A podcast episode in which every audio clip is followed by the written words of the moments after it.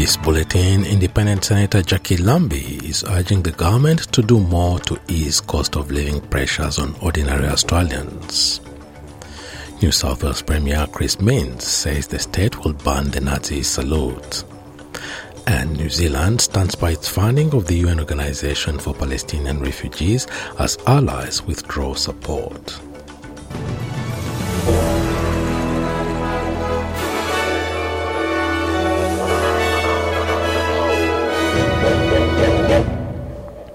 Independent Senator Jacqui Lambie says more needs to be done to ease the cost of living pressures on ordinary Australians.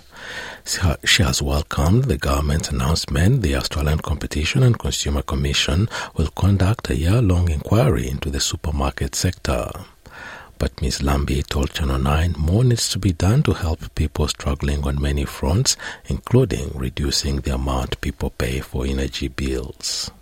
I think governments really make, need to make some really big decisions, but um, certainly those power prices and the supermarket. I mean, the supermarkets are like mafias, mate. It's like mafia warfare out there. They should have been dealt with years ago. No one's had the courage, either major political party, to actually take them down and make sure that they're not price gouging, which they are by a long shot.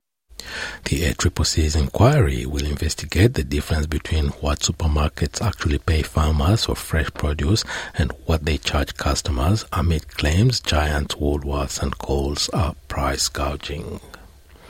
Childcare fees have grown faster than inflation and wages since rebates were introduced, which have had little effect in placing downward pressure on prices. The Australian Consumer and Competition Commission's final report from the Childcare Inquiry, to be released today, has found subsidies generally lowered out-of-pocket costs across income groups. But fees across all services have grown faster than inflation and wages since the childcare subsidy was introduced. The Consumer Watchdog found the design and implementation of the rebates only had limited effectiveness in pushing fees down and constraining the burden on taxpayers. Former Labour Minister Greg Combet has been announced as the chair of the Future Fund. The fund was established in two thousand six as Australia's sovereign wealth fund, designed to manage assets in seven special areas including drought, housing and disability. Treasurer Jim Chalmers says he's thrilled to announce the appointment of Mister Combet, who served as Climate Change Minister in the Gillard government and previously was leader of the Australian Council of Trade Unions. Greg Combet has extensive experience in investment and superannuation, as well as government and the climate and energy transformation in particular. Uh, Greg Combet is a person of extraordinary breadth and depth and character and experience, and he is the perfect appointment to take the Future Fund into the future. Mister Combet will begin the position mid-year. He follows the resignation of former chair and former Federal Liberal Treasurer Peter Costello after fourteen years on the Future Fund board. New South Wales will explicitly outlaw the Nazi salute after white supremacists staged a series of demonstrations in Sydney over three consecutive days. Premier Chris Minns commended police for breaking up the rallies and issuing public safety orders, but says current laws will need to be strengthened. While Nazi symbolism is outlawed in New South Wales, unlike in Victoria, there is no law explicitly banning the Nazi salute. Mister Minns has said if current laws don't sufficiently address what happened on the weekend, his government will move legislation to make the salute illegal. Federal Labor Minister Tanya Plibersek has told Channel seven's Sunrise neo-Nazi demonstrations peddle hatred. A number of states are proposing to toughen their own approaches as well.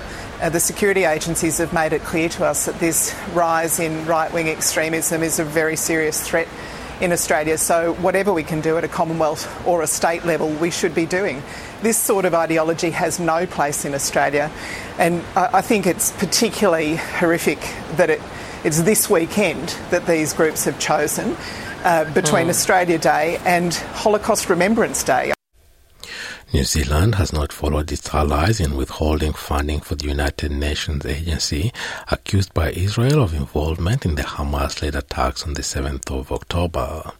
The international agency that supports Palestinian refugees, UNRWA, has fired several employees from its thirteen thousand strong Gaza workforce and inv- is investigating the claims. The accusations have prompted Australia, Canada, Britain, Italy, Germany, France and Japan to either pull or suspend financial support, as well as UNRWA's lead donor, the United States. But the New Zealand government says it is committed to supporting the critical humanitarian response in Gaza and has backed a probe to urgently investigate the allegations. Other countries, such as Norway and Ireland, say they will keep funding the organisation while it is being investigated. Medical facilities are at risk of collapse in the southern Gaza city of Khan Younis. Khan Younis, as fighting rages across the Palestinian enclave.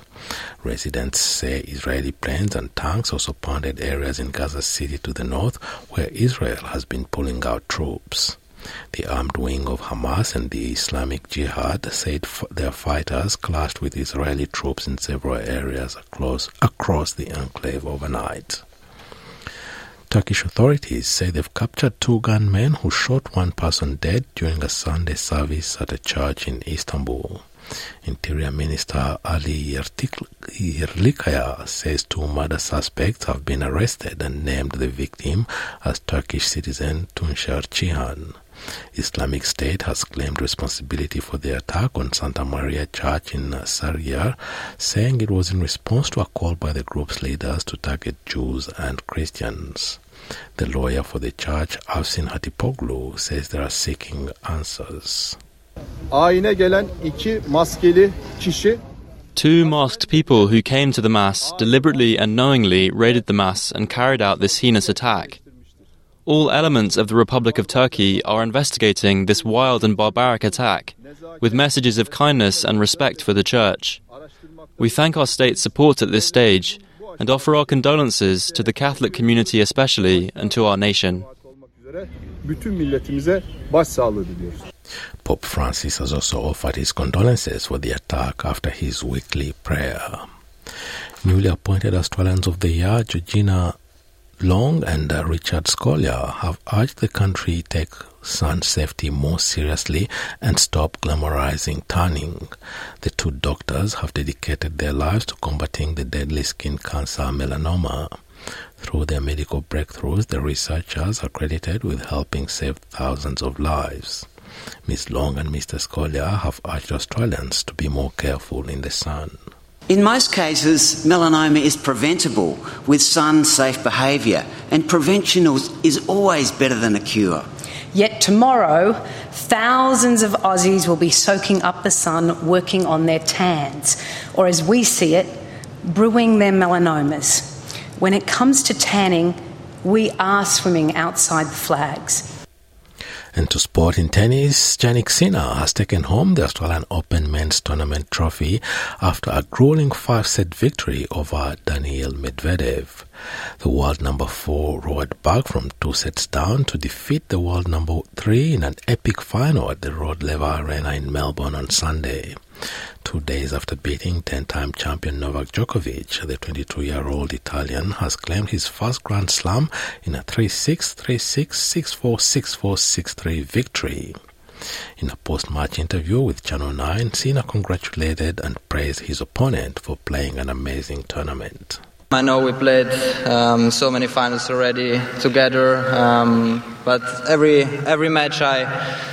I find something where, where I can improve, and um, you make me always a, a, a much, much better player. Obviously, your your effort has been awesome throughout the whole the whole tournament.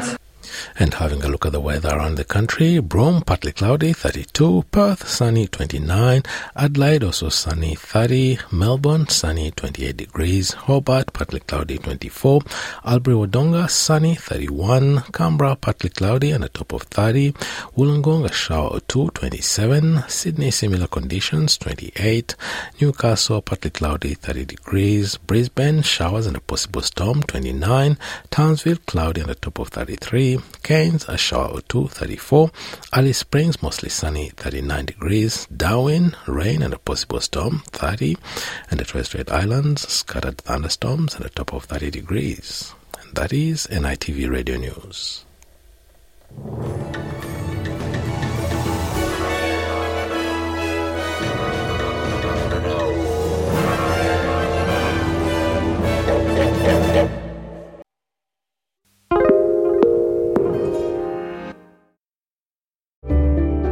Need a few minutes to reset?